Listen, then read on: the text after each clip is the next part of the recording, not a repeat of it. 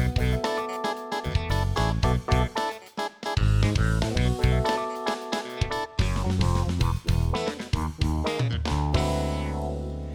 Hei, hei, hei! Bine ați venit la cel de-al treilea episod din seria podcasturilor Mansarda lui Mușat. După cum bine ați observat, avem și un jingle!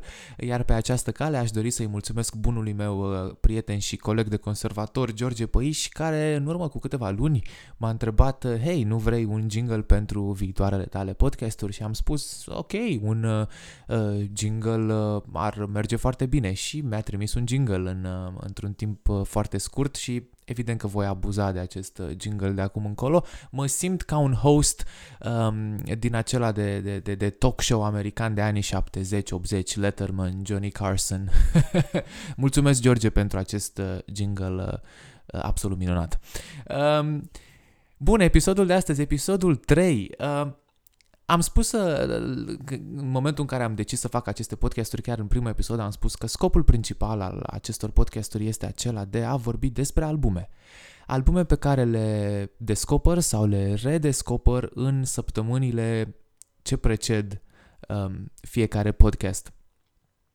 Folosim foarte des acest cuvânt album album, album, ce album ai ascultat, care este albumul tău preferat. Cu siguranță fiecare din, dintre noi are uh, cel puțin un album preferat. Poate albumul tău preferat e un album de la Metallica, poate e un album de la Pink Floyd, poate e un album de la uh, Ariana Grande. Um, și chiar zilele trecute ascultam acest podcast al lui Steven, uh, Steven Wilson, care um, spunea faptul că albumul a dominat industria muzicală timp de jumătate de secol, începând cu anii 50 până undeva prin anii 90. Uh, și da, îi dau dreptate. Dar ce înseamnă că albumul a, a dominat industria muzicală? Păi, putem ajunge la simpla concluzie că albumul a fost formatul preferat al muzicienilor, de toate trupele, toți muzicienii care au activat în cea de-a doua jumătate a secolului 20 au scos albume, au discografii. Um, nu pot să fac o remarcă uh, controversată și să spun că albumul este în moarte clinică sau pe cale de dispariție, pentru că, na, vedem în continuu că pe Spotify, pe Apple Music, uh, se lansează în continuare albume, dar poate ați observat și voi, mai ales în zona aceasta de mainstream, zona asta de muzică pop, um, poate ați observat faptul că artiștii sunt mai focusați acum pe uh, a scoate piese individuale odată la o lună, la două luni și nu mai lucrează atât de mult sub uh, această influență a conceptului de album. Dar timp de 40-50 de ani, odată la 2-3 ani, toți artiștii, sau poate chiar mai, mai, mai des de atât, toți artiștii respectabili, toate trupele respectabile scoteau albume. La fel cum și vinilul, ca și format de, de stocare a muzicii și de ascultare a muzicii, revine în forță, sper că la un moment dat și albumul, care, din nou, nu știu dacă e în moarte clinică sau nu, dar care, na, poate nu, nu mai are atât de mare influență, poate și el va, va reveni. Și eu am o listă de, de albume preferate, dar există un anumit tip de album care întotdeauna m-a, m-a fascinat. Și uh, despre asta vreau să vorbesc astăzi, despre albumul concept, albumul conceptual. Și uh, la fel cum fac în fiecare episod, voi alege trei albume reprezentative. Ce este un album conceptual? Poate unii din, dintre voi uh, sunt familiarizați cu acest termen de album conceptual. Un album conceptual pe care toată lumea îl cunoaște, fie că cunoști faptul că este un album conceptual, fie că nu cunoști acest fapt, este The Wall de la Pink Floyd, da? Cu faimoasa piesă Another Break in the Wall sau Comfortably Numb și așa mai departe. De ce este The Wall un album conceptual? Pentru că spune o poveste. S-a și făcut un film după el, iar dacă stai să îl asculți, rulează ca o piesă de teatru. Are personaje, are o acțiune, are uh, o introducere, o desfășurare a acțiunii, o intrigă, un punct culminant, o concluzie uh, și așa mai departe. Dacă îl asculți, poți la fel de bine să spui că te-ai uitat la un film sau că ai asistat la o piesă de teatru. Deci un album conceptual este un album care spune o poveste.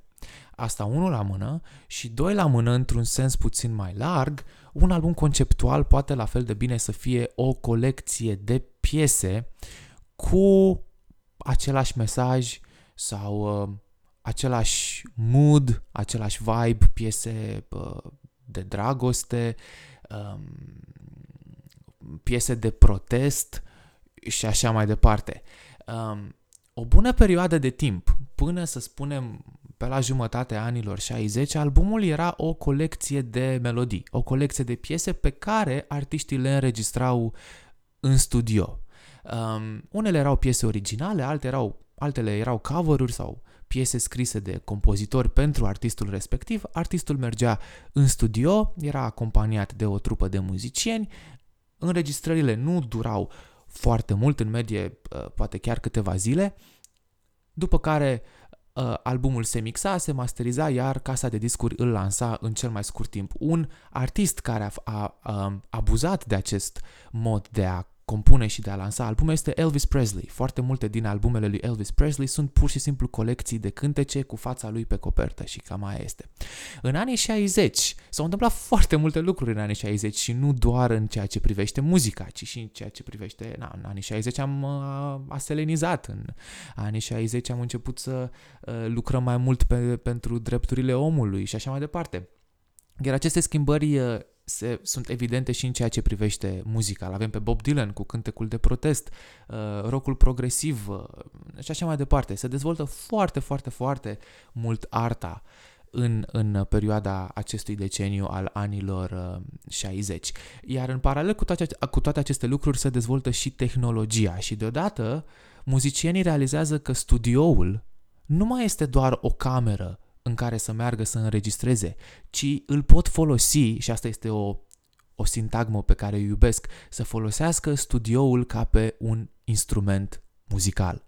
Uh, cu siguranță în ziua de astăzi poți uh, face orice efect, orice ecou, orice, orice tip, poți manipula în orice fel și chip uh, sunetul pe laptop uh, cu mouse-ul, ceea ce este absolut fabulos. Uh, chiar uh, Billie Eilish nu și-a înregistrat alături de fratele ei albumul uh, în dormitor. Dar pe vremea aceea, când încă se tehnologia nu era atât de evoluată, oamenii trebuiau să fie inventivi, uh, să tragă toba în baie, Uh, pentru a uh, capta un anumit tip de ecou, să pună un microfon într-o găleată pe care să o agațe cu sus în jos de nu știu ce alt microfon de tavanul studioului uh, pentru a capta un anumit tip de sunet. Și în, în toate aceste, în, în, în, în mijlocul, în jurul, de fapt, acestei, acestor experimente sonore, muzicienii au realizat că pot crea mai mult decât, nu știu, muzică de divertisment, ci o pot transforma în artă. Și aici, în anii 60, a apărut acest um, tip de album, albumul conceptual, un album care spune o poveste, care se desfășoară ca o piesă de teatru. Um, cu toții ne gândim la Pink Floyd sau la Beatles, la Sgt. Pepper's Lonely Hearts Club Band ca fiind un prototip de album conceptual, dar mare mi-a fost mirarea, uh, nu cu mult timp în urmă, când citeam despre albumul conceptual, să aflu că, de fapt, unul din inventatorii, nu știu dacă era foarte conștient de ceea ce a făcut, unul din inventatorii albumului conceptual este Frank Sinatra. Este ultima persoană la care m-aș fi gândit că ar fi fost un uh, inovator în ceea ce privește albumul conceptual. Uh, în 1955 el a lansat un album care se intitulează In the Wee Small Hours. O să trec uh, uh, numele fiecărui album în descriere. Un album care într-adevăr nu spune o poveste neapărat, dar este un album foarte întunecat, foarte dark, foarte moody, cu toate piesele, toate piesele având uh, tematica asta de heartbreak. Uh, Uh, m-a părăsit iubita, sunt trist, uh, umblu singur pe stradă, nu dorm nopțile. Uh, este un album foarte, foarte, foarte dark și puțin atipic pentru stilul big band, swing, happy, happy, joy, joy, ce l-a făcut faimos pe Frank Sinatra. Inclusiv coperta albumului te, te introduce în această stare, dacă țin bine minte, este Frank Sinatra purtând costum și pălărie, stând la colțul unei străzi um, sub lumina um, unui, unui stâlp de iluminat noaptea, uh, na, te uiți la coperta aia și spui, mă, ăsta n-are cum să fie un album foarte, foarte vesel. Deci este un album conceptual până la urmă urmei. Nu este o colecție de piese vesele, triste, cu el zâmbind pe copertă, cum, cum se obișnuia în industria la momentul respectiv. Și aici mă opresc uh, puțin și la o altă caracteristică a albumului conceptual, pe lângă versuri și, și muzică, avem un accent foarte crescut în ceea ce privește conceptul, de la fontul cu care sunt scrise versurile uh, pe copertă până la fotografia de pe copertă, tot albumul ăla spune o poveste.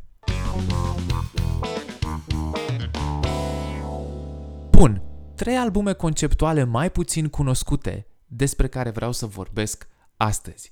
În primul și în primul rând am descoperit acest album săptămâna trecută. Un album din 1977 al cântărețului american Jackson Brown. Um, Jackson Brown este un cantautor care în 1976 a la 1977 a lansat albumul Running on Empty, un album înregistrat live. Bun, ați putea spune, ok, un album live, albume live s-au mai lansat și până în 1977, dar la momentul respectiv, standardul, practica standard în industrie era ca un artist să compună material, să intre într-un studio clasic de înregistrări, să imprime acel album, albumul ăla să fie cumpărat de oameni, iar în, în imediata apropiere a, a, a lansării albumului, artistul să meargă în lume și să cânte. Și știu din proprie experiență că a, să prezinți un material complet nou live pentru prima oară în fața unor oameni care nu au mai auzit piesa aia până atunci, e destul de tricky și e destul de, de riscant. Dar el asta a făcut. El nu a compus piesele și să le înregistreze în studio, a compus 10 sau câte piese are albumul acesta, 10 piese noi și le-a înregistrat live. Este un album conceptual din mai multe motive. În primul și în primul rând, tematica pieselor, versurile pieselor vorbesc foarte mult despre viața pe drum, viața fără iubită, uh, dormitul din hotel în hotel, din oraș în oraș, iar doi la mână, locurile, locațiile în care acest album a fost înregistrat. Spre exemplu, piesa numărul 2, The Road, a fost înregistrată pe 27 august 1977 într-o cameră de hotel, pentru că, din nou, toate aceste înregistrări au fost făcute ori în, uh, pe stadioane, sau în săl de concerte, ori în camere de hotel. A treia piesă uh, care se intitulează Rosie a fost înregistrată pe 1 septembrie 77 backstage, înainte să se suie pe scenă și preferata mea, piesa numărul 8, Nothing But Time, a fost înregistrată pe 9 august 77 uh, în autobuz. Au dat record în autobuz și chiar poți auzi șoferul care schimbă vitezele. Și, din nou, pentru a face anumite legături care pe mine mă fascinează și ați putea spune că sunt obsedat, piesa numărul 7, um, Love Needs a Heart, de fapt nu, piesa numărul 5, scuze, piesa numărul 5, Cocaine, a fost înregistrată în hotelul Holiday Inn uh, din orașul Edwardsville, în camera 124, pe 17 august 1977, deci la mai puțin de 24 de ore după moartea lui Elvis. Nu? E, e interesant, nu e interesant? Mi se pare foarte interesant. Recomand acest album, este unic, un album de live cu piese care nu au mai fost înregistrate într-un mod tradițional până în momentul respectiv și nu sunt doar piese înregistrate pe scenă, ci și în cele mai ciudate locuri, de la uh, camera din, din backstage până la uh, piese înregistrate într-un autobuz și piese înregistrate în camere de hotel. Al doilea album despre care vreau să vorbesc este albumul meu preferat de la Elton John. Niciodată nu pot să spun că am avut gusturi foarte moderne în materie de muzică. Pe Elton John l-am descoperit când aveam vreo 15 ani. da, nu e foarte cool să uh, mergi la școală și în timp ce colegii tăi ascultă Akon sau uh, nu știu ce se mai asculta în 2009-2010 să le spui, hei, știați că există acest album al lui Elton John din 1971? Da, nu pot să spun că am fost foarte popular cu această alegere, dar pentru sufletul meu de 10 ani de când îl ascult pe Elton John, uh, uh, uh, muzica lui înseamnă enorm pentru mine. Album conceptual din 1975 intitulat Captain Fantastic and the Brown Dirt Cowboy. Un album care vorbește despre lupta lui Elton John în anii 60, sfârșitul anilor 60, începutul anilor 70 în Londra, încercând să își facă un nume. Pentru cei ce nu știu, Elton John nu și-a compus niciodată versurile, nu există nicio piesă în catalogul lui Elton John cu versurile scrise de el. De 50 1-52 de ani colaborează cu Bernie Taupin. Bernie Taupin este un autor care îi scrie versurile lui Elton John. Niciodată ei nu au lucrat în 50 de ani, nu au lucrat în aceeași cameră. Um, Elton cred că stă în, în Londra, Bernie Taupin stă în LA. Bernie Taupin îi trimite random prin poștă, nici nici măcar prin e-mail, îi trimite prin poștă versuri scrise de mână și când Elton John are chef, compune um, piese. Chiar el spunea că dacă în 10 minute, uitându-se la prima pe un vers trimis de Bernie Taupin, dacă în 10 minute nu reușește să compună o piesă, îl aruncă. De asemenea, Elton John este faimos și pentru faptul că poate să compună piese pe loc. Este chiar și un videoclip uh, pe internet unde nu mai țin minte, cred că e o piesă de Shakespeare, alege o pagină la întâmplare uh, și pune acorduri peste cuvinte și sună foarte catchy. Captain Fantastic and the Brown Cowboy îl recomand, spune povestea lui Elton John și a lui Bernie Taupin când cântau prin uh, baruri, cârciumi, pe stradă, crășuiau uh, dormitorul uh, părinților lui uh, Bernie Taupin și părinților lui, lui Elton John. Um, este o poveste incredibilă și este un, un, o po- povestea lui Elton John în sine este un este o, o, un, succesul lui este un succes neașteptat. Chiar el spunea că cel mai tare lucru uh, în rock and roll este faptul că cineva ca mine poate să fie un star. Captain Fantastic and the Browder Cowboy, album din 1975, fantastic. Din nou, coperta este foarte interesantă și uh, nu prea se regăsește uh, ilustrațiile sunt foarte atipice pentru, pentru Elton John. Este considerat uh, magnum opusul său, din nou, album conceptual care spune povestea luptei acestui mare titan al rock and roll-ului de a se lansa în era anilor 60.